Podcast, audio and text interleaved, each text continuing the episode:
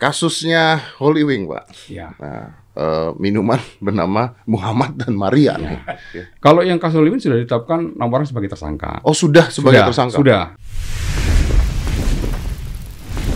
5, 4, 3, 2, 1. And close the door. Ini saya kaget loh hari ini pagi-pagi. Maaf, Jenderal. Karena pagi-pagi datang tiba-tiba di kantor banyak polisi, ada 10 orang polisi tiba-tiba ada di ruang eh, meeting saya gitu. Lagi mikir salahnya apa, narkoba enggak. Narkoba enggak nih Pak, saya bersih nih, Iya, Pak. Narkoba enggak bersih. Eh, ITE kayaknya enggak. Enggak. Eh, penistaan agama enggak. Baru nikah. Salah nggak sih Pak baru nikah Pak? Enggak. pelanggaran hukum. ya. pelanggaran hukum ya. Tapi saya kenalan dulu ini adalah Kadif Humas eh, Polisi Republik Indonesia Irjen Dedi. Wah, sama. Sama namanya. namanya. Sama namanya. Memang nama-nama kayak begini biasanya sukses. sukses. Pak. Dan beliau ini adalah Iqbal Aji Daryono. Wah, ini siapa nanti kita bahas. Wah. Dan saya dikepung dua dedi di sini. Betul, betul, betul. Dan eh, Kadif Humas itu artinya tugasnya adalah memberikan keterangan kepada masyarakat ya, Pak ya? Ya, salah satu tugasnya itu. Salah satu tugasnya Ya, itu. Jadi betul. kalau masyarakat lagi punya pertanyaan-pertanyaan, kok polisi begini, kok ini begini, Ya. kok ini, itu tugas Bapak. Ya, salah satu mengklarifikasi apa yang menjadi pertanyaan masyarakat. Oh, jadi wah, Termasuk ya beberapa peristiwa berat dong Pak terkait hidup Bapak. masalah tugas-tugas kepolisian. Berarti polisi lain yang mengerjakan sesuatu, terus kalau ada di masyarakat komplain, Bapak yang maju. Kita yang menjawab. Oh, nggak ini Pak, nggak kapok. Ya, pengalaman ini. Pengal- Ya, karena saya tugas di Humas kan sudah dua kali, Mas. Udah dua kali. Ya, 2018, 2019 sebagai Karopenmas. Masa pemilu yang paling keras, saya tugas di situ. Ma, apa Pak? Pemilu, pemilu 2019, Mas. 2019? Iya, benar. Wah, itu kan lagi Betul, lagi keras-kerasnya. Pemilu yang paling keras kata Pak Tito dan juga yang paling panjang. Dan mohon maaf, banyak juga anggota-anggota kepolisian yang pada saat melaksanakan tugas di 2019 pemilu itu yang meninggal dunia juga. meninggal dunia. Iya, karena memang Meninggal dunia pada saat pemilu. pada saat tugas Iya, pada saat tugas pemilu betul, itu. betul. Karena pengamanan.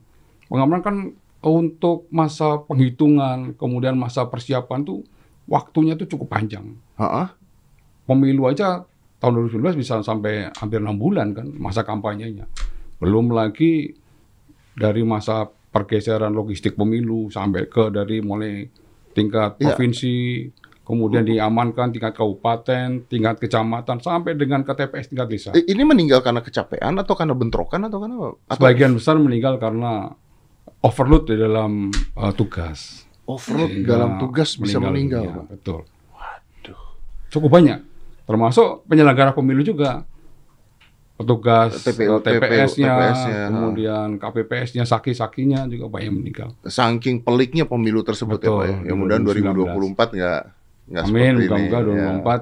Ya, jadwal sudah ditetapkan oleh KPU dan untuk pemilu 2024 sudah didesain sedemikian rupa lah ya Supaya mengacu tidak- kepada 2019 kita punya pengalaman Tapi kan waktu itu terpolarisasi sekali kan, Ya, jadi betul. tabrakan sekali. Mudah-mudahan ini enggak lah Pak ya. Enggak, Ya, enggak, enggak. Mudah-mudahan enggak. Oke.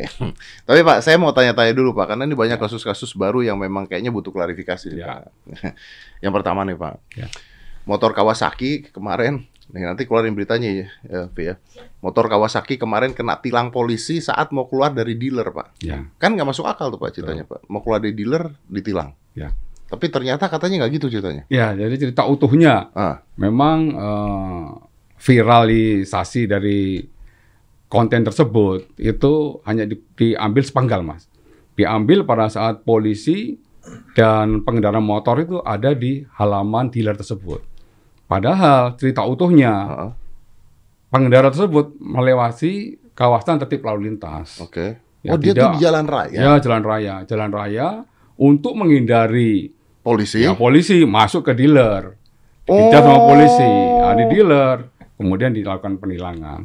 Brengsek. Tidak menggunakan helm, kemudian tidak memiliki surat-surat kendaraan. Tapi yang viralin bukan dia. bukan dia. Ada orang lain. Ada orang lain Yang tidak ngerti apa-apa, memviralkan. memviralkan. Itu harusnya pas- ada hukum ya dong, Pak?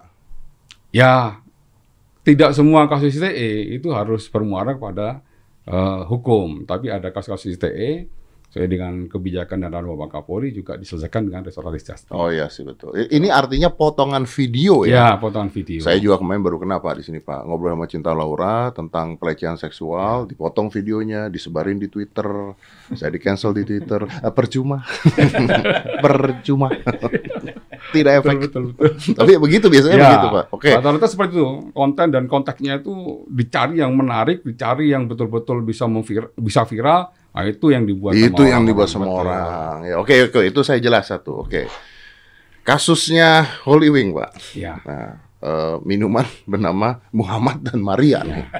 Ini saya nih saya sebagai eh, seorang eh, Muslim gitu ya ketika melihat itu, nah saya ada dua nih Pak, dulunya Kristen sekarang Muslim. Jadi dua-duanya saya tahu nama Maria tuh adalah dari eh, Kristen Bunda Maria, Maria. Muhammad nama Nabi Muhammad, gitu Muhammad, kan. ya. Eh, akhirnya menjadi masalah pelik dan langsung ditangani oleh polisi Jakarta Selatan. Selatan. Tapi nah, ada tapinya nih Pak. Eh, kalau saya salah dikoreksi Pak ya. Oke. Tapi kan bisa saja secara hukum saya akan mengatakan bukan saya tapi eh, mereka akan mengatakan loh nama Muhammad itu kan bukan hanya nabi. Nama Ya. Muhammad itu kan banyak orang menggunakan nama Muhammad. Ya. Nama Maria banyak orang bukan nama Maria. Nah, gimana kalau menangani hal seperti ini?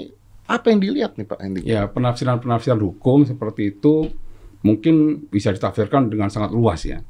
Tapi dalam perspektif penegakan hukum, tentunya dari penyidik Polres Jakarta Selatan itu sudah boleh dikatakan mendengarkan beberapa keterangan saksi ahli. Ada saksi Iya, ahlinya. saksi ahli, saksi ahli bahasa, Hmm. kemudian saksi ahli hukum pidana, kemudian saksi ahli juga kaitan menyangkut masalah agama. Oke. Nah, itu harus didalami dulu. Jadi ketika mengkonstruksikan perbuatan melawan hukum yang dilakukan oleh penyidik, itu harus terpenuhi dulu. Jadi unsur-unsur perbuatan melawan hukum yang terpenuhi. Minimal untuk menetapkan seorang tersangka harus ada dua alat bukti sesuai dengan 184 Hmm. KUHP. Nah, penyidik tentunya mengkonstruksi itu. Apakah motivasi juga masuk, Pak? Ya, itu kan niat. Ada niatan. Betul kan maksud saya gini kalau misalnya menurut eh, kata ahli ahli bahasa nih Pak ya. Ya, oke. saya nggak gitu ngerti ya. Saya nggak gitu ngerti nih takutnya salah ngomong. Menurut ahli bahasa kan bisa aja ahli bahasa mengatakan ya nama Maria atau nama Muhammad kan banyak digunakan Betul, orang. Berarti betul. secara bahasa mungkin nggak salah misalnya. Salah, Oke. Tapi motivasi dan intensi seseorang melakukan tersebut juga bisa dinilai. Ya, betul. Dinilai juga, Mas. Apalagi, ya mohon maaf ya, meletakkan nama tersebut. Di belakangnya itu kan ada minuman Botol. keras. Ya. Ya, image orang pasti akan ke arah situ. Oleh karenanya, penyidik Oh. membutuhkan keterangan saksi-saksi ahli tersebut untuk menguatkan ya, jeratan pasal yang akan diterapkan kepada para tersangka yang terlibat di dalam memviralkan itu, membuat konten itu. Image orangnya sudah lari ke sana. Jadi Ya. menggiring orang ke arah tersebut. gitu. Betul. Ini ini memang kita tahu bahwa penggunaan media sosial ini harus betul-betul dipahami bahwa ini merupakan area publik. Hmm. Sensitivitas terhadap semua hal itu harus diperhitungkan dengan baik. Ya, ketika itu tidak diperhitungkan dengan baik, memiliki implikasi terhadap hukum juga, Mas. Kait kaitan dengan kasus Oliwing seperti itu. Karena eh, karena membuat ke- kericuhan, keributan. Iya. Jadi pasal yang diterapkan eh, selain Undang-Undang ITE juga penistaan agama dan juga pasal-pasal konvensional di KUHP membuat kegaduhan, keributan dan juga membuat keresahan masyarakat loh Mas. Iya, iya, iya. iya. Dan keresahan masyarakat terjadi. Kalau ini tidak ditangani secara cepat, maka bisa ter- terjadi gulungan gitu, Pak. Betul. Kita punya lah berbagai macam peristiwa kasus yang sebelum-sebelumnya seperti itu juga. Apabila tidak cepat ditangani lakukan mitigasi oleh Polri, maka masyarakat akan bereaksi. Akan bereaksi. Betul. Oh, iya, Tapi iya. tetap ini masalah profesionalitas dari para penyidik. Ya, penyidik tidak Jadi belum boleh. tentu, belum tentu disalah, belum tentu ditangkap ya? Kenapa? Belum tentu ditangkap ya? Kalau yang kasus Oliwin sudah ditetapkan enam orang sebagai tersangka. Oh, sudah sebagai sudah, tersangka. Sudah, enam orang sudah ditetapkan sebagai tersangka dan sudah disampaikan oleh Kapolres Jakarta Selatan. Ah, oke, oke, oke. Oh, iya, jadi tinggal dilanjutkan gitu, Ya, Pak ya. betul. Proses Pak, penyidikannya. di luar itu Pak, Bapak suka berenang, Pak? Saya kadang-kadang Mas, Suka ini, nyelam gitu nggak? Nyelam ber- jalan, nyelam jarang-jarang. Jarang. Kalau renang iyalah, renang. Berenang ya? Iya. Oh, ya. nggak ngeliat jam tangannya soalnya buat berenang. Outdoor, sorry, outdoor. Outdoor, iya benar, benar outdoor. Itu Phoenix paling mahal soalnya itu lumayan itu. Oke, oke, oke. Kalau ini terakhir nih Pak, Ya. kalau misalnya pro- eh, konsepnya eh, Nikita Mirzani disamperin polisi jam 3 pagi, Ya. nah apakah itu salah Pak? Kalau saya tanya ya langsung ke Polda Banten, ya Kabitumas maupun Kapolresnya, bahwa langkah itu dilakukan mungkin secara persuasif, ya, karena dua kali panggilan yang bersangkutan tidak hadir. Ya, maka polisi penyidik dalam hal itu langsung menjemput. Ya, di dalam menjemput itu ya negosiasi kemudian mengharapkan secara persuasif untuk yang bersangkutan ikut ke Hmm. kantor polisi untuk didengar keterangannya. Tapi kan yang dipermasalahkan adalah kenapa jam 3 paginya itu, Pak. Eh, ini sepotong lagi. Ini sepotong lagi? Saya dapat dari Kabitumas Polda Banten Oh, bahwa beda. prosesnya itu sudah cukup lama, 8 jam Mas nunggunya Mas. 8 jam bro nunggunya itu. Jadi nggak jam dari 3 mulai, pagi? Enggak, itu sampai sampai jam 3 pagi akhirnya. Sampai jam 3 Sampai pagi. jam 3 pagi karena yang bersangkutan tidak keluar rumah. Berarti bukan datangnya jam 3 pagi? Bukan, bukan artinya. Sampai jam 3 pagi. Sampai pagi ternyata belum juga, tapi dari pihak yang bersangkutan berikan statement akan hadir. Hmm. Ya betul pada beberapa waktu kemudian hadir untuk dimintain keterangan di Polres eh, Oke. Serang. Nah, apa yang membedakan misalnya kasusnya Nikita Mirzani? Ya. Eh, itu teman saya sih sebenarnya. Eh, ketika didatangi polisi dan sebagainya, ini kan masih ada proses-proses lainnya kan, Ya, masih betul. dilihat dulu, masih Betul. panggilan, masih apa. Tapi apa yang membedakan antara ini dengan contohnya adalah kasus Soliwing? Kenapa kasus Soliwing sebegitu cepatnya tiba-tiba langsung tersangka, langsung begini, langsung diambil? Ya, jadi interest terhadap satu kasus tentunya kita tidak bisa eh boleh dikatakan apple to apple, membedakan apple to Hmm. apple ya. Penyidik tentunya memiliki langkah-langkah dan strategi-strategi teknis yang sudah diperhitungkan dengan matang. Ya, kalau kasus-kasus menyangkut masalah impact terhadap masyarakat dalam arti yang secara luas, Nikita itu personal ya? ya ini kita personal. Kalau ini kan impactnya terhadap menyangkut masalah agama, Ah. Ya kalau Masalah Nikita masih bisa banyak. restoratif justice, Ya, masih bisa betul. ya, damai, masih Ya, bisa ini. masih ada. Masih ada kemungkinan, Ya, kalau, kemungkinan itu ya. Kalau ini kita ini kan secara personal dengan personal. Ya, ya, Ya, ya. kalau ya, ini ya. sudah menyangkut orang banyak, mas, menyangkut umat, mas. Makanya Hmm. harus ditangani secara cepat. Dan ini pun penegakan hukum dan untuk melindungi semua orang, bukan hanya tersangka toh, tapi semua orang juga kita lindungi. Jangan sampai terjadi perbuatan-perbuatan melawan hukum yang berikutnya ketika penegakan hukum dilakukan. Oke, kalau misalnya ada orang mengatakan bahwa ini polisi gimana sih kerjanya baru viral baru dikerjakan. Ya, tentunya nobody perfect. Hmm. Kami menyadari bahwa polisi bukan organisasi sempurna. Hmm. Kapolri dalam setiap kesempatan selalu menyampaikan bahwa polisi ini merupakan suatu organisasi yang terbuka. Kita siap menerima saran, menerima kritik, menerima masukan, menerima koreksi sekalipun. Ya, dalam rangka untuk perbaikan kepolisian pasti akan dilakukan oleh Pak Kapolri. Hmm. Dan Pak Kapolri membuka ruang komunikasi publik yang sangat luar biasa. Beliau hadir di tengah-tengah setiap unjuk rasa mahasiswa hadir mendengarkan apa yang menjadi aspirasi mahasiswa. Unjuk rasa buruh hadir mendengarkan apa yang menjadi aspirasi buruh. Saya setuju sih Pak. Saya Dan setuju. demikian kasus-kasus viral viral Iya, juga, iya Mas. makanya. Betul, Mas. Saya sih setuju. saya membela polisinya di hal, di hal ini. Ya. Karena menurut saya ya polisi itu kan jumlahnya segitu ya. Ya matanya kan tidak tidak kelihatan semua. Justru memviralkan sebuah masalah itu membantu polisi sebenarnya Ya. supaya melihat ada masalah ini gitu kan. Harus ditangani oleh kepolisian. Betul. Kalau nggak kan nggak kelihatan kan. Kadang-kadang kita nggak kelihatan juga kan. 200 ribu lebih setiap Iya. tahun kasus yang ditangani oleh kepolisian. Emang jumlah polisi sekarang berapa? Jumlah polisi saat ini 470 ribu. 470 ribu. Dari kalau misalnya di komparatif dengan Dikit dong Pak. dengan jumlah penduduk sekarang jumlah penduduk kita hampir Satu banding berapa itu? satu banding 700-an lah. Ya, ya, ya, ya. Tapi di kayak di Jakarta kan bisa satu banding lebih mas, satu banding seribu dua ribu bisa bisa di Jakarta ini. Ya, Antara karena jumlah jumlahnya. penduduk Jakarta sangat besar gitu. Ya, ya, ya, ya. Karena se- sempat dari masyarakat kan ada yang keluar hashtag katanya percuma lapor polisi. Ya. Betul. Ada yang seperti itu. Ya polisi tentunya beradaptasi pada lingkungan strategis saat ini, di mana dunia digital, di mana dunia media sosial ini berkembang sangat pesat mas. Hmm.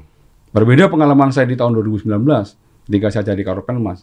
Mungkin jumlah eh, pengguna media sosial belum sebanyak di tahun 2022.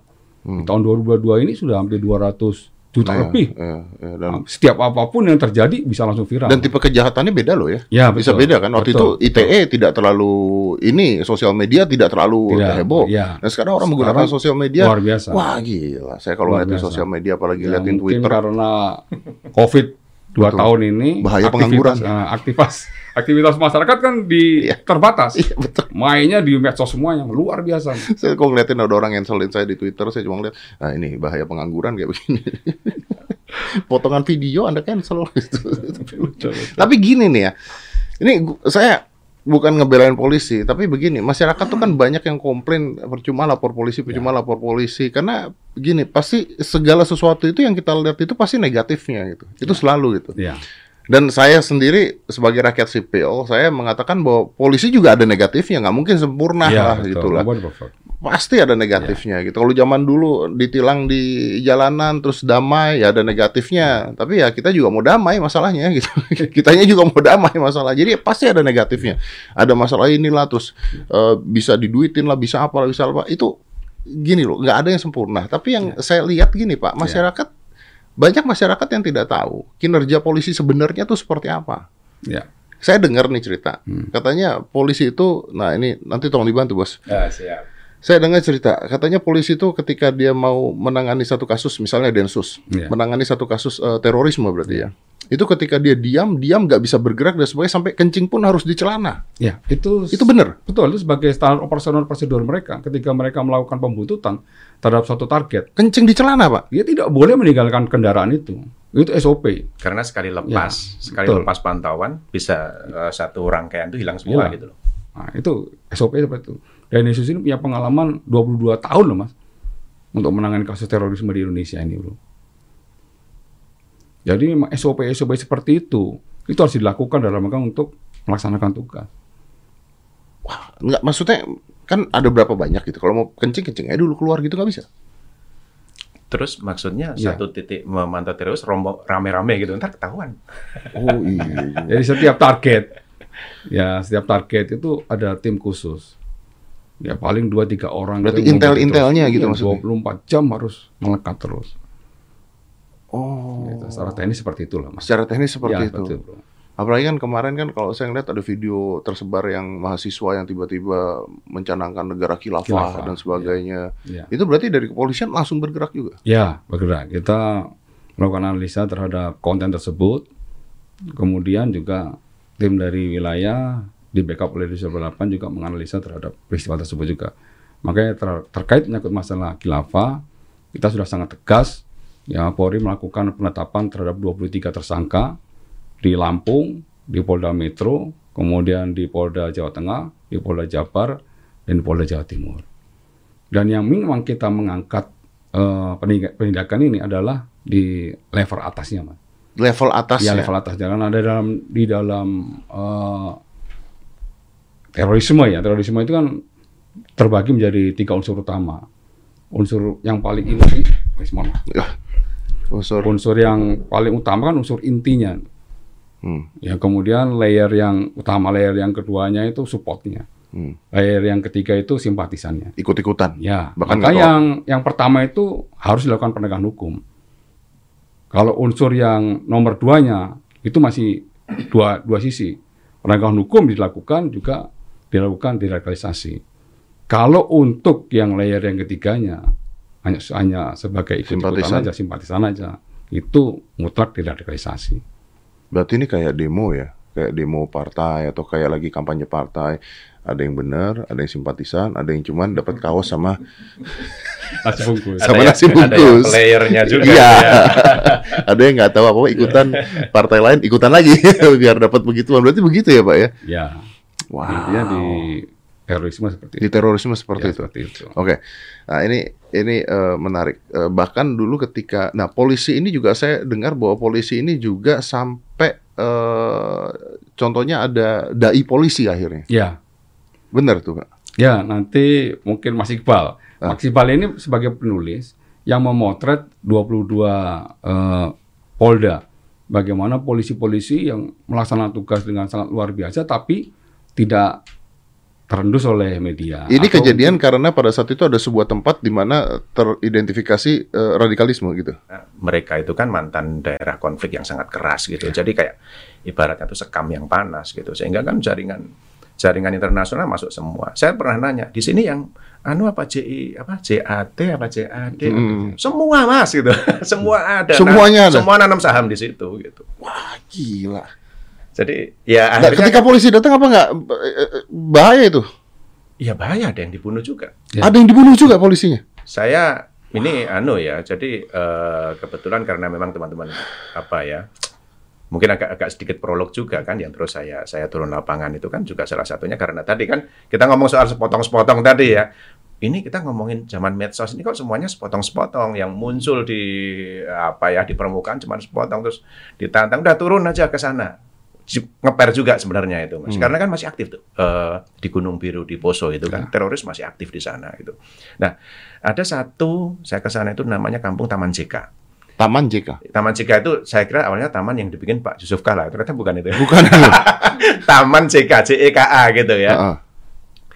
itu kayak kampung tempat kawah Chandra dibukanya calon teroris. Jadi kayak semacam Ca- tempat ospek gitu ya. Kandidat-kandidat ya. Kita ngomong kandidat dokter ya, kandidat teroris. Dibukanya tempat calon teroris. calon teroris. Jadi kalau di Pelatihan situ dong. nggak sampai taraf pelatihan tapi memang eh, ideologis indoktrinasinya oke. di situ. Nah, di situ itu kampung itu ini nanti meleset tuh Pak. Nah, lagi. Nah, eh, di situ itu sam, saya agak lupa persis tahunnya ya. eh, sudah bulan kapan itu saya ke sana bulan Februari. Eh di sana itu sempat sekian tahun, 5 atau sampai 7 tahun nggak ada polisi berani masuk karena ada dua anggota yang digorok lehernya gitu. Di kampung itu, di satu jalur ada jalur jalan setapak gitu ya. Ini polisi digorok lehernya di Ya, oleh teroris di situ. Sampai ada ya orang mana mana berani. Yang masuk ke situ kan rata-rata Babin Kamtipmas. Babin Kamtipmas itu kan cuma urusan Kamtipmas, dia bukan tukang perang, bukan. Dia yang pendekatan untuk Kamtipmas kepada masyarakat kan gitu. Takut, nggak ada yang berani masuk. Sampai kemudian tiba-tiba terus ada satu yang nyalinya gede. terus mungkin juga agak sakti juga lah kira-kira gitu ya. Dia berani masuk, mendekati ke situ lah, diludahin lah, gini gitu dan seterusnya. Sampai akhirnya kesempatan-kesempatan pendekatan itu datang. Nah, kesempatan pendekatan itu datang dalam bentuk eh, katakanlah misalnya ada yang sakit gitu ya. Warga sakit. Ada satu warga sakit, sakit keras, demam. Tapi dia mau ngakses puskesmas nggak bisa.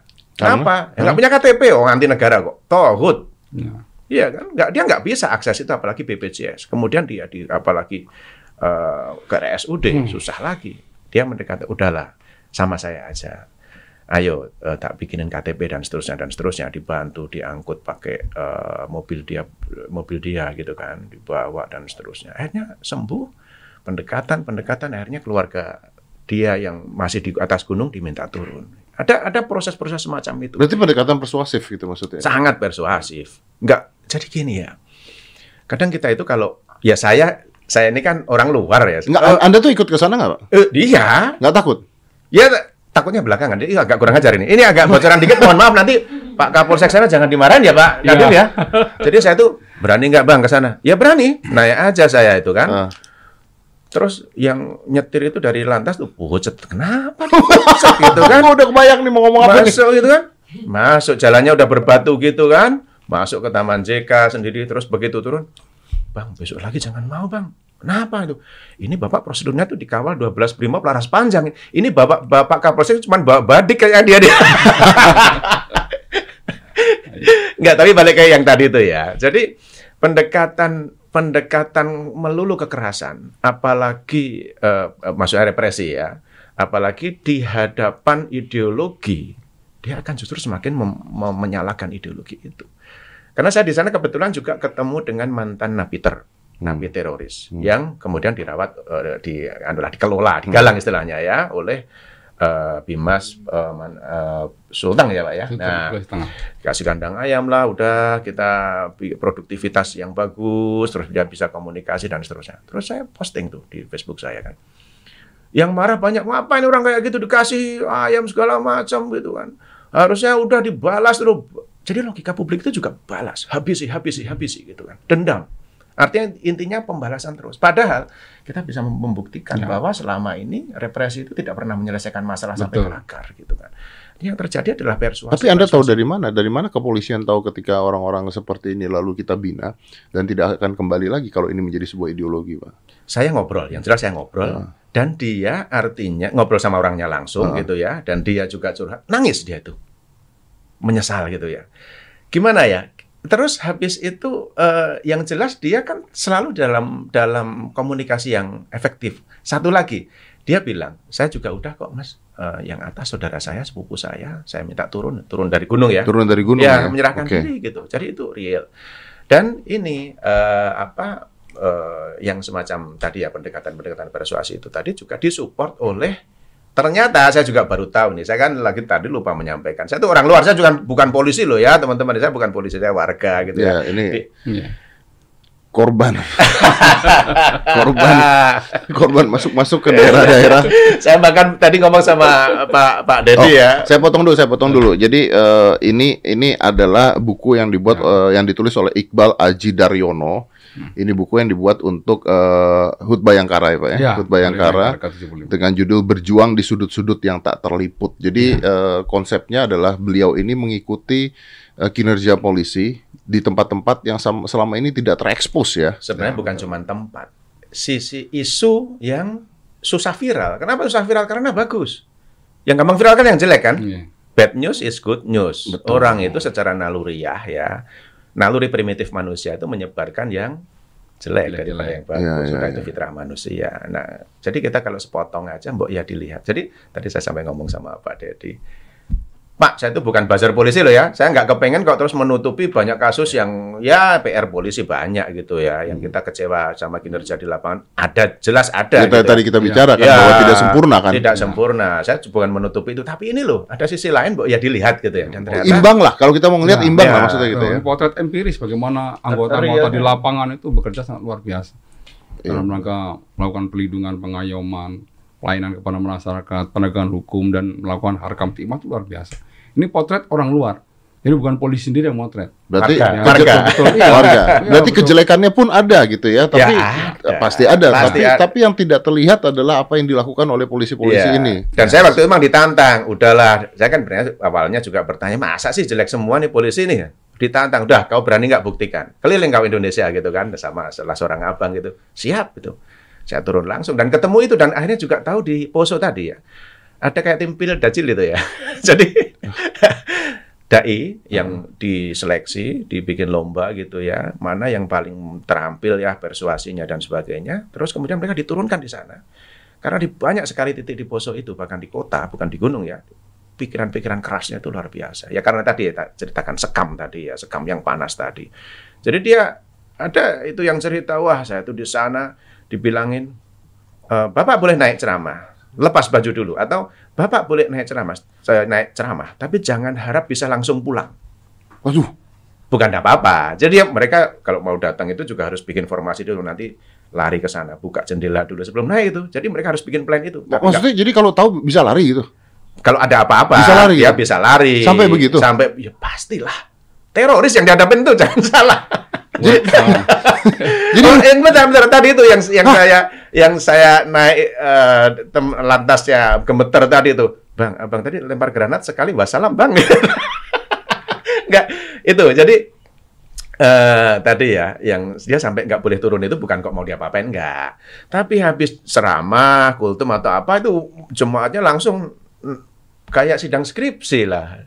Kayak Di- sidang, di- ini dalilnya mana? Coba, Pak ayat berapa? Gitu. oh. Kalau nggak bisa jawab, wah Hmm. bisa habis lah Ya itulah butuh jendela terbuka tersebut. Itu dia. Wah, sampai kayak begitu Pak ya, berarti ya. iya.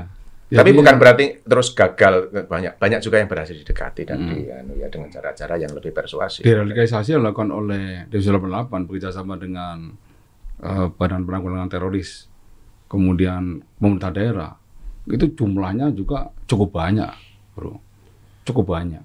Dan itu terus dilakukan. Tadi yang seperti bro sampaikan itu, bagaimana untuk secara berkesinambungan memantau itu, itu harus kita lakukan. Ya, ini kan sampai salah satu kasus yang eh, waktu itu nakes sampai dibu- dibunuh, akhirnya polisi masuk digantikan oleh eh, nakes polisi. Iya, itu salah satu kejadian di Papua pun seperti itu. Seperti itu. Kita melakukan seperti itu.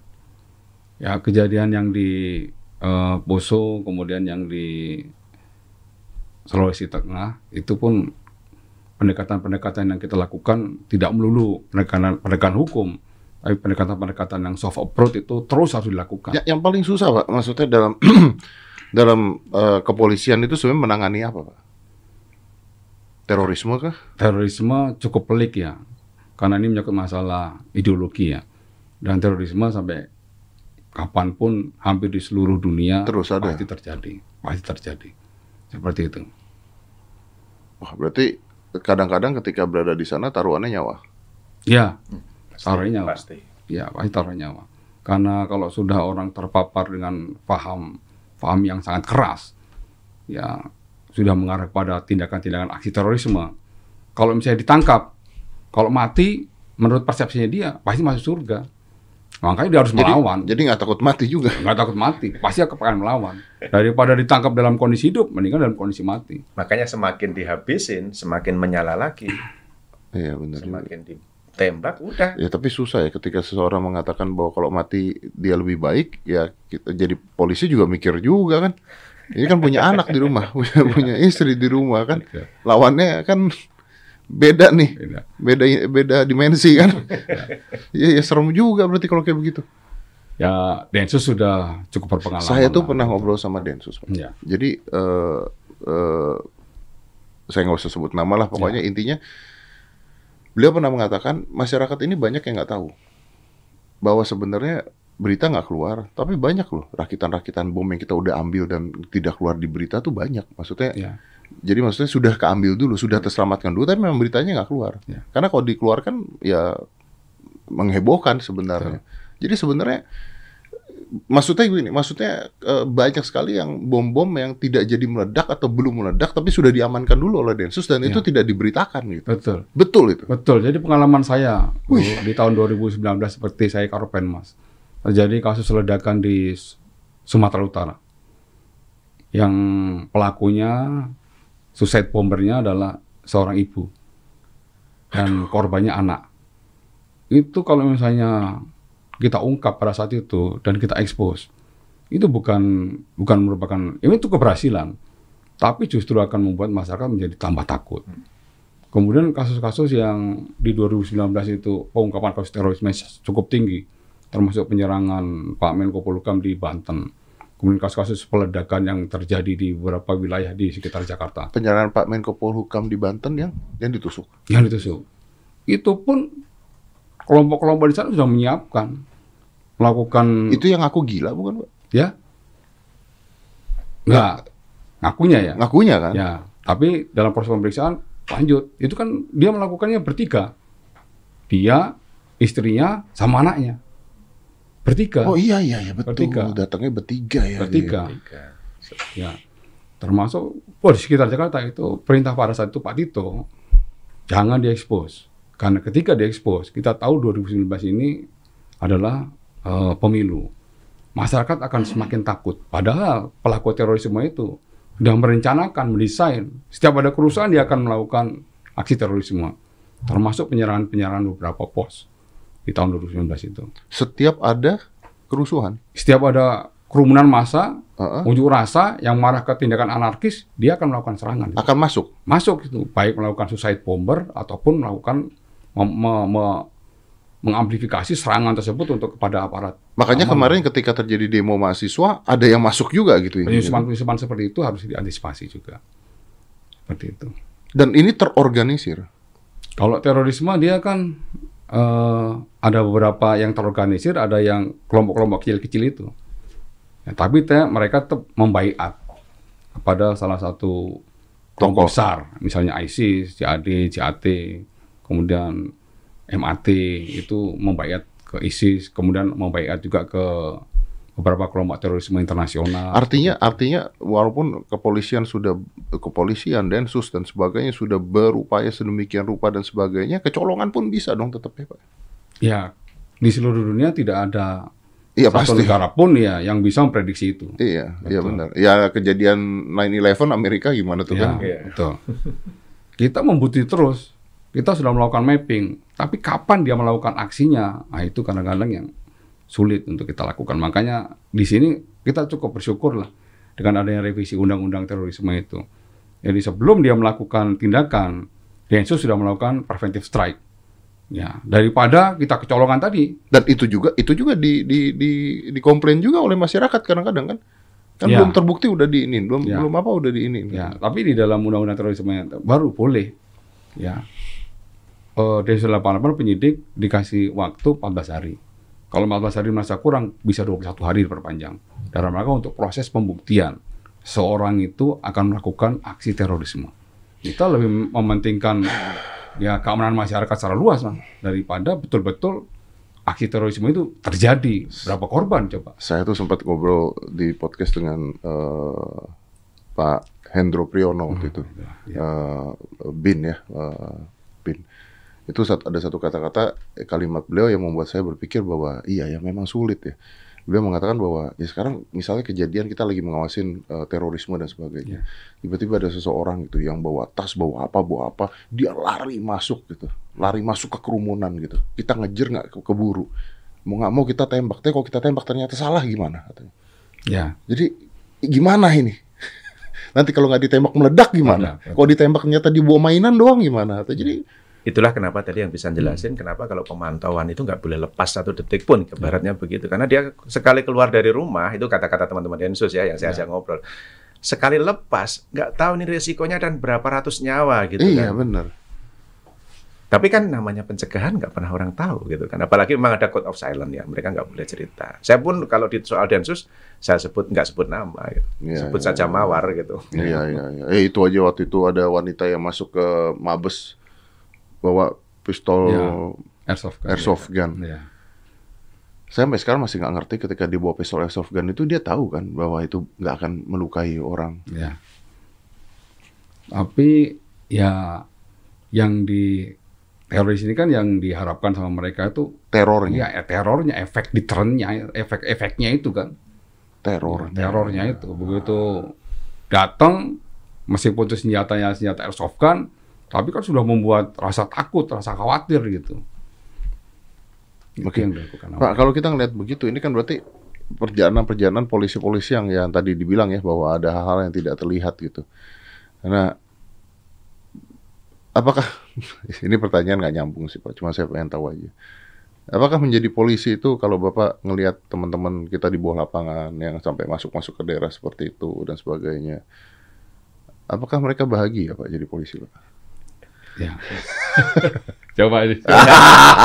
Ini pertanyaan, saya nanti- ini pertanyaan sulit nih. Iya, iya, ini lebih iya. sulit dibandingkan yang lain. Iya. nih. Saya bisa menjawab berhas- berdasarkan testimoni dari mereka sendiri. Eh, tuh saya Karena boleh potong dulu sebentar. Siap. Eh, eh, karena kan cerita Anda kan, wih serem. ada yang meninggal, ada yang digorok, ada yang apa gitu kan. Apakah mereka bahagia menjadi polisi? gimana mas?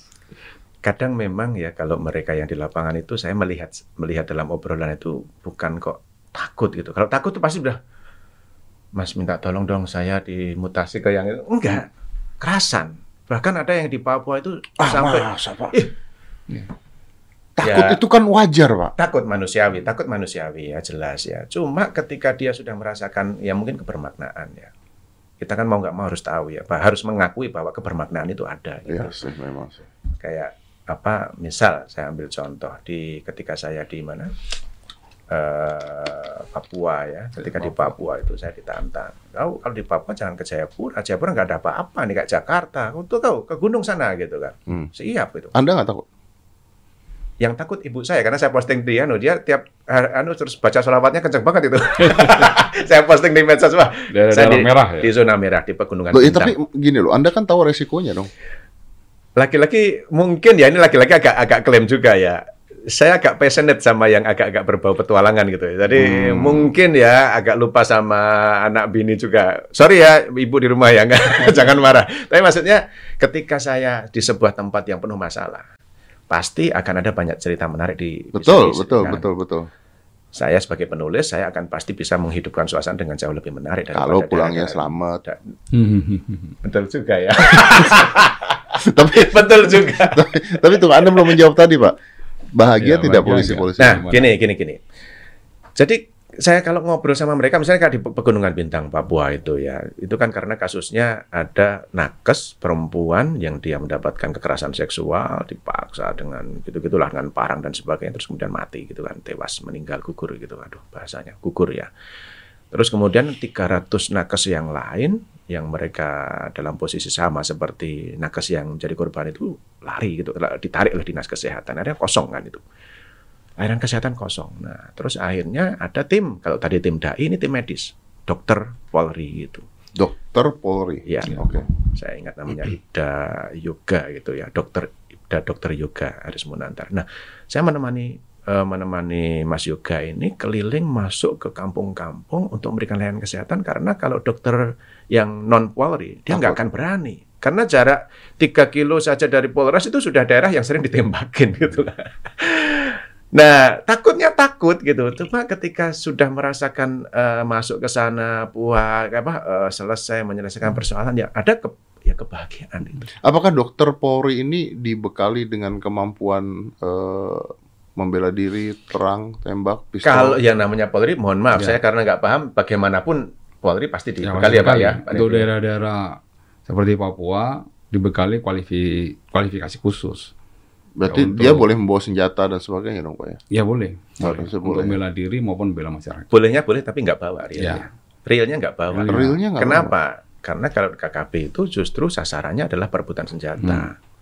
Jadi kadang standar pro- eh, prosedurnya apa istilahnya itu protokolnya SOP-nya itu ya saya ikut pun harus pakai eh, rompi anti peluru dika- dan seterusnya dan mereka bawa senjata. Cuma realnya karena KKB itu kadang menyerang eh, po- TNI Polri ya. itu tujuannya untuk merebut senjata. Jadi justru ketika nggak bawa senjata lebih aman. Cuman ya siapa yang tahu? Karena pernah juga kan ditembak Iya. yang tanpa senjata Tanpa juga senjata. Banyak Jadi- kejadian seperti itu. Jadi beneran ini Random. risikonya tinggi gitu. Eh, ada pola-polanya sih ya, detail kan nggak panjang. Boleh nggak sih memilih untuk nggak ditugaskan di sana Pak? Sekarang gini, sekarang gini, kenapa ada Babin Kamtipmas yang masuk di Pegunungan Bintang itu dan dia stay di sana dan meminta di, dan tetap di sana, nggak nggak minta pindah. Maaf ya ini ya, kalau dia misalnya ngobrol sama saya bisa nggak dikenalin sama bapak-bapak di Mabes, saya mau minta dipindah, gitu. Ah, ah, nggak ada ah. keluar itu sedikit pun. Ya, ya mereka enjoy gitu nggak? Ya, ya kayak kita tahu lah. Kita sebagai sesama petualang kan tahu lah bang.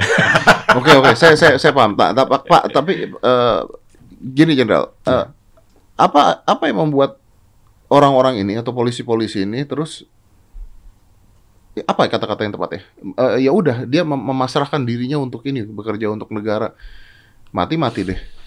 Kalau itu merupakan suatu pilihan ya Mas ya, Bro ya. Kalau yang di Papua dan beberapa Polda ya, itu untuk seorang bintara, itu local boy for the local job.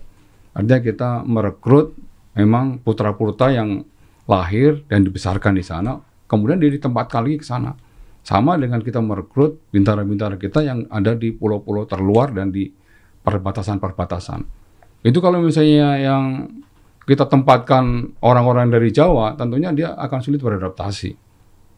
Ya, perlu proses lah untuk beradaptasi untuk bisa menyesuaikan lingkungan barunya. Tapi kalau misalnya kita local bed for the local job, orang-orang yang memang dia hari-hari sudah di situ, kehidupan di situ, dan kita didik, kita bekalin, mereka ditempatkan di situ, dia tidak perlu berlama-lama lagi untuk beradaptasi dengan lingkungannya.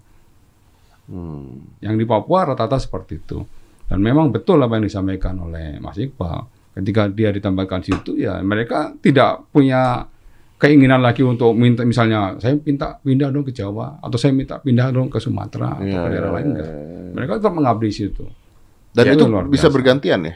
Iya bisa berganti. Bisa bergantian ya? Berarti Ya. tidak harus tetap di sana terus. Dan kan? pimpinan pasti akan memberikan reward kepada. Ah, oke, anggota saya mau nanya itu. Apakah gaji-gaji polisi yang bekerja di tempat-tempat yang penuh dengan konflik lebih besar dibandingkan gaji-gaji polisi yang tidak bekerja di tempat konflik? Kalau yang di Papua dia ada tunjangan kemahalan. Tunjangan kemahalan. Ya, tunjangan kemahalan. Saya baru dengar ada Ya. tunjangan Ya, kemahalan. semua TNI Polri mendapat tunjangan kemahalan di sana karena memang kos kan sangat tinggi, Mas. Sangat tinggi, Mas. Tapi bukan karena konfliknya ya, Bukan tapi karena memang Karena biaya, memang biaya, kosnya. Iya, Ya, kosnya, kos- kos, kos hidup. living costnya di sana sangat tinggi. Maka mereka mendapat tunjangan kemahalan, khusus di Papua aja, Mas. Untuk tempat lain tidak ada. Oh. Apakah ada apresiasi lain, Pak? Ada, Bapak Kapolri setiap tahun mengapresiasi anggota-anggota yang dinas di daerah-daerah yang Konflik, seperti ah. Papua, daerah konflik itu diberikan kesempatan untuk mengikuti pendidikan jenjang yang lebih tinggi. Oh, Kalau oke, bintara ke untuk lanjut perwira, untuk iya. Kemudian ke sekolah-sekolah eh, tinggi lainnya seperti Sespimen, Sespimti, kemudian ke Sesko TNI, ke Lemhanas dan lain sebagainya itu pasti akan menjadi perhatian pimpinan. Lebih diutamakan lah Ya, ya. lebih Karena diutamakan. mereka sudah Karena ada situasinya sama situ. sangat susah dan sulit di sana itu, Mas. Itu yang Babin Kamtipmas yang di Taman JK tadi itu sudah sudah Kapolsek sekarang. Dia Ya. Ya, ada apresiasi itu Dari juga. pimpinan. Ada apresiasi Ya. tersebut. Waduh. Tapi Pak Pak Jenderal sendiri pernah pernah tidak bertugas di daerah-daerah konflik seperti itu atau datang atau mengunjungi? Saya pernah tugas di Maluku Utara Heeh, dalam Ya. keadaan Oh, waktu waktu jadi Karo SDM. Selama saya bertugas tahun di sana terjadi perang antar kampung 11 bulan. Jadi Anda jedanya, setahun nih. iya jedanya itu hanya pas puasa. itu ada periodenya mungkin selesai itu. puasa periode lanjut lagi. formalnya gitu. Ya, lanjut lagi. Betul lah. Berarti Anda tenangnya cuma sebulan. Bulan pas puasa aja Anda ditaruh setahun. setahun gitu. Perangnya 11 bulan. Perangnya 11 bulan. Konflik situ. Tapi ya memang saya ter- terjun langsung. Terjun ke- perintah Pak Kapolda. Dia meskipun kamu sebagai Karo SDM, tapi kamu coba untuk terjun langsung di tempat-tempat konflik yang ada di Maluku Utara. Saya terjun langsung. Terjun Saya tuh masuk ke bawah. masuk langsung, ketemu langsung ketemu dengan, oleh dengan uh, tokoh pemimpin pemuda. ini Iya, ya. tokoh muda, tokoh masyarakat. Saya juga memberangkatkan seorang pemuda yang, mohon maaf sama anggota itu yang kena panah matanya. Aduh, kena panah Ya, matanya. saya berangkatkan untuk eh, operasi di ujung pandang pada saat itu. Saya tanya ke mereka, mereka dua kubu tersebut, ini konflik seperti ini, ini apa yang menjadi akar masalahnya? Iya, makanya saya juga pengen tahu. Kadang-kadang sepele aja. Mulainya apa, Pak? Kadang-kadang hanya masalah eh, ejek-ejekan antar anak-anak SMP, anak-anak? SD, itu bisa pukul lonceng, berantem mereka. Berarti ini bukan masalah ras, agama, bu- Bukan, Enggak, bukan. begitu mereka sama. Saya tanya juga, loh konflik ini sejak kapan? Orang-orang tua saya tanya. Dari tahun 70-an kita sudah berkonflik loh. Kenapa kok Dari tahun diturun- 70-an, Pak. 70-an mereka sudah berkonflik yang sudah tua-tua itu loh. Kenapa kok diturun temurunkan sampai dengan saat ini masih konflik? Ada beberapa kesenjangan. Waktu itu saya ngobrol sama wali kotanya juga, Pak Wali, kita harus menyelesaikan permasalahan ini. Kalau misalnya kita biarkan terus masalah ini, ya kasihan generasi-generasi mereka. Sampai akhirnya Pak Kapolda pada itu dengan saya mendirikan pos batas. Kita dirikan pos batas itu Di tengah-tengah itu. di tengah-tengah itu Brimob 24 jam di situ. Brimob pun serba salah, Mas. Bro. Jadi kalau misalnya Brimob itu menghadapnya misalnya menyelesaikan konflik itu menghadapnya ke, Ke kanan? ke kanan, dianggap dia membela Membela yang kanan. yang, yang kiri. Oh iya iya yang Nah, membela bela yang kiri, ya. kiri. Kalau misalnya dia menghadapnya ke Kiri, kiri, dia bela yang kanan. yang kanan. Makanya udah kita ngomong Pak Wali Kota, Pak Wali Kota, saya minta tolong kita buatkan langsung pos batas. Brimob di sini 24 jam untuk menjaga dua sisi. Kemudian saya tanya juga ke tokoh-tokoh ke generasi-generasi mudanya. Kamu butuh apa sih sebenarnya untuk menghindari konflik seperti ini? Pak, saya butuh bengkel. Pak Wali bisa? Bisa. Bengkel ya. Kalau misalnya kita nyiapkan bengkel untuk membuka lapangan pekerjaan mereka, berarti kita harus membuka dua, dua desa. Di sini ya kita buka ya, di sini ya kita buka ya. Oke sama-sama. Termasuk Apa tokoh hubungannya dengan bengkel, Pak? Ya untuk menyalurkan biar mereka punya pekerjaan. Kalau Ah, saya tidak iya. tidak punya pekerjaan, nanti larinya perang lagi, Mas. Ini yang dari kemarin saya sebut itu bahaya pengangguran. Pegangnya HP pula. Ya. Pegangnya HP, bahaya pengangguran. Sampai begitu. Tapi, tapi alhamdulillah dengan pendekatan-pendekatan persuasif, pendekatan-pendekatan agama mereda, mereda. Tapi saya dengar sampai dengan hari ini dengan pendekatan-pendekatan yang sudah dilakukan yang sudah terkonsep pada saat zaman saya dulu, alhamdulillah sudah jauh menurun. Enggak, Pak. Ini berantem antar kampung tuh sampai ada yang mati gitu, Pak. Biasa. Nah, mati pasti ada, Mas. Wah, di panah Iya, ya. panah. Angga, anggota kepolisian juga ada beberapa orang yang meninggal dunia pada saat itu. Kalau misalnya anggota yang kena panah itu sudah hampir-hampir setiap penanganan konflik pasti kena panah. Kalau nggak kakinya lah, badannya lah, matanya lah. Seperti itu, Mas. Nah, Anda pada saat ke sana tuh nggak takut, Pak? Ya, karena saya punya keyakinan aja. Saya datang kan dengan cara yang damai. Saya sendiri dengan ang- anggota aja datang bagi tugas itu. Pakai baju pakai baju dinas Baju- sama sama Dirbimas pada saat itu. cari penyakit. Dirbimas ke lokasi lain, saya ke lokasi yang lain. Kemudian saya ceng. Udah selesai, saya ceng ke lokasi yang lain. Kita dialog kita Nah, diskusi sesekali close, close the door ya, diajak di masjid kita Nggak usah, nggak usah. Nggak usah. Makan langsung Ide. Anda nggak usah macam-macam. Close the door dari zona merah. Tidak usah. Tidak usah itu macam-macam. pengalaman mas pengalaman seperti itu Iya pengalaman Anda. Ber- Berarti orang-orang yang bertugas di sana, polisi-polisi yang bertugas di sana ya udah ini ya mental udah kuat ya. ya Aceh juga saya pernah di Aceh Aceh pernah di Aceh? Aceh sebelum tsunami Waktu masih operasi operasi jaring merah konflik ya. Oh, iya. operasi itu saya orang SDM mas background saya SDM Ah, yang ketika saya melakukan seleksi bintara-bintara di stadion Aceh ah, di KLM ah. sama kam, waduh, wah lari semuanya. Tuh, saya lari juga, lari juga. Akhirnya di sterilisasi sama Brimob, baru kita lanjutkan tes lagi. Pernah pengalaman seperti itu saya juga. Di Aceh pada saat sedang konflik-konfliknya rame-ramenya pada saat itu. Dan itu memang diutus ya Pak ya? Ya, kita eh, dari Mabes Polri kebetulan sebagai tim pusat untuk menyelenggarakan seleksi di tingkat daerah. Istri, anak Pak nggak pernah protes Pak? ya khawatir aja ada, rasa khawatir aja ada. Jadi sebelum berangkat itu udah siapin semuanya. Jangan lupa pakai body face, pakai helm, senjata brimob yang awal gitu.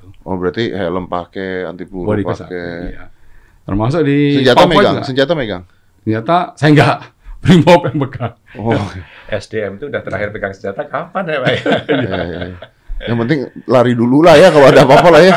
Iya benar juga tembak-tembakan yang mau pusing juga berarti. Oke, Pak, artinya saya juga kurang paham, tapi artinya banyak sekali kah daerah konflik di Indonesia ini? Ya alhamdulillah setelah kita lakukan ya berbagai macam strategi-strategi saat ini.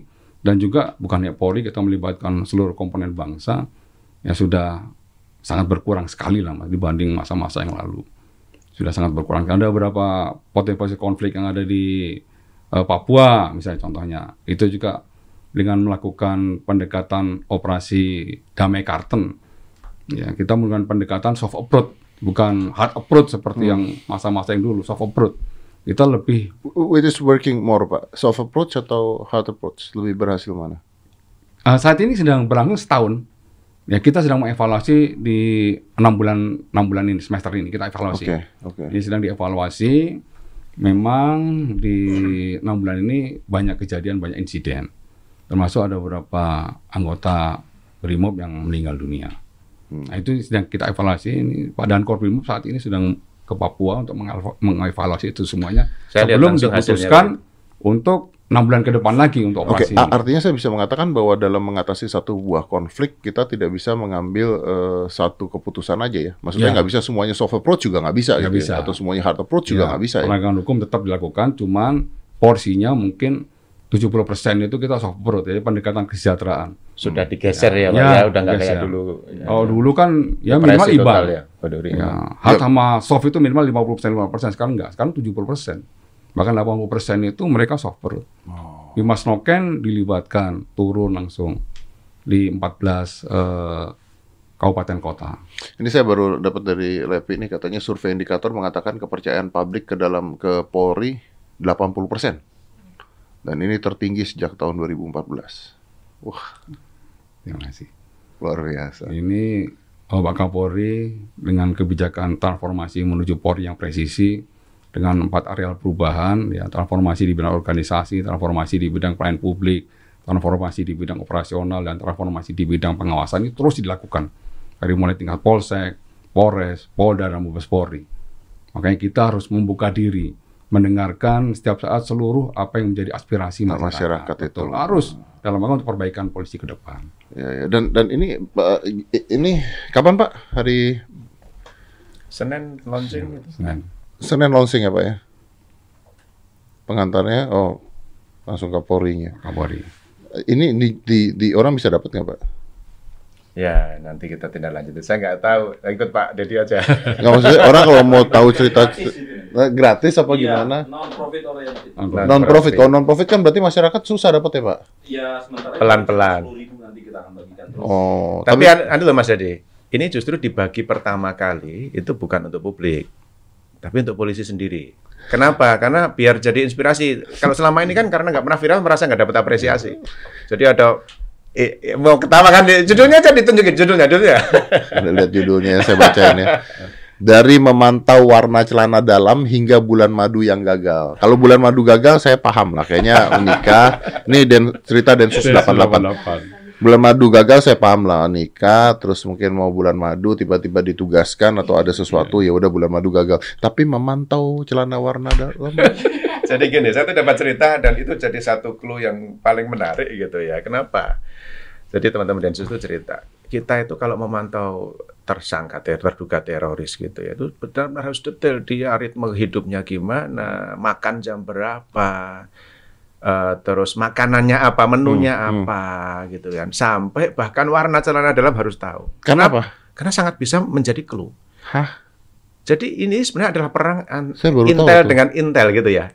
Iya kan mereka itu kan juga punya kemampuan intelijen sangat tinggi Heeh. teroris itu kan. Jadi karena mereka tahu bahwa mereka juga dipantau, disadap dan sebagainya, kadang kode-kode itu dimunculkan lewat hal-hal yang mungkin nggak terpikirkan. Celana warna dalam. Warna da eh, iya celana warna dalam. Salah satunya sangat artinya semua info inti pendek kata semacam ini ya. Semua informasi tentang perilaku dia itu adalah sangat mungkin bisa menjadi petunjuk untuk Apa? Hmm. jaringan yang lebih besar untuk untuk operasi dan sebagainya. Stres itu kan. Suruh ngintip celana dalam orang gitu kan. Saya juga jadi polisi baru tahu, Mas. Iya, iya, saya juga baru tahu ternyata sampai kayak begitu Densus melakukannya ya. Itu kalau nggak nggak diketik-ketik juga nggak pada cerita gitu sampai ke soal-soal yang sifatnya itu eh, ya nunjukin Jadi buku ini problem. terjadi karena pelusuk belusukan 20 provinsi ya, 20, 20 provinsi. plus Densus plus Korlantas yang kemarin Iya. waktu Nata Mudik. Supaya Anda tahu apa yang terjadi eh seperti apa di di belakang kinerja kinerja polisi. Ini nanti dibikin 10.000 ribu mungkin akan dibagi-bagi. Ini udah selesai cetak? Udah, udah. Udah saya cetak. Udah siap. Oh, Oke. Berarti ini buat saya dong. Oh boleh, boleh dong. Boleh. Ya haruslah. Oh, iya dong. Ya. Biasanya udah saya pegang nggak balik lagi sih. Tapi eh, selamat lah Pak. Maksudnya kalau saya pribadi ngelihat dari kepolisian ini juga semakin lama semakin baik, semakin lama semakin luar biasa. Apalagi dengan semua yang dilakukan sekarang dan approach yang lebih baik lagi dan eh, ini dibuat untuk peringatan Hari Bayangkan. Bayangkara ke 76. ke-76 Ya, ya, Ini merupakan kontribusi dari angkatan 96. dari eh, angkatan 96. Ya, Oke. Karena memberikan kontribusi dengan membuat buku dan mempotret kondisi empiris anggota-anggota kepolisian melaksanakan tugas di wilayah. Betul. Cerita-cerita sisi lain polisi dari Aceh sampai Papua. Wah, juga tapi kita juga mau terima kasih nih buat masyarakat yang sudah membantu kepolisian juga. Tapi sebenarnya ketika ada masalah Anda memviralkan tuh jangan dibalik kenapa polisi kerjanya baru viral, tapi justru viral Anda membantu kinerja polisi. Itu harusnya dibaliknya Betul sekali. seperti itu. Iya. Tapi viralnya jangan hoax. ya dong. Masalahnya yang hoax lebih cepat viral. Betul, betul. Viralnya semuanya hoax, jangan hoax. Jadi Anda lihat dulu bener apa enggak. Nanti Anda yang kena. Mas saya kalau hoax diviralkan bisa Anda yang kena. Iya, betul. Iya, bisa ada yang kena. Jadi hal-hal yang viral dan sebagainya kalau itu positif maka membantu kinerja kepolisian. Pastinya seperti itu. Pak, saya terima kasih banyak Terima Pak Pak. sudah datang ke sini Jenderal. Ini menarik sekali. Eh, saya juga baru tahu banyak sekali kisah-kisah yang saya tadinya aja nggak tahu gitu Ya. bahwa ternyata ada konflik seperti ini, konflik seperti ini. Kita ngeliatnya cuma dari sudut pandang elang doang. Oh seperti ini kejadiannya, tapi kita nggak pernah belajar masuk ke dalam pelosok-pelosok. Dan baru kali ini saya eh, Itu pelajari. bacanya harus selesai loh ya. Oh iya, ini sudah sudah hampir selesai Pak. Saya Mas Iqbal, terima kasih banyak. Terima kasih Maju banyak, terus Kepolisian Republik Indonesia Amin, Pak ya. terima kasih banyak. Terima kasih. Let's close this. 5, 4, 3, 2, 1. And close the door.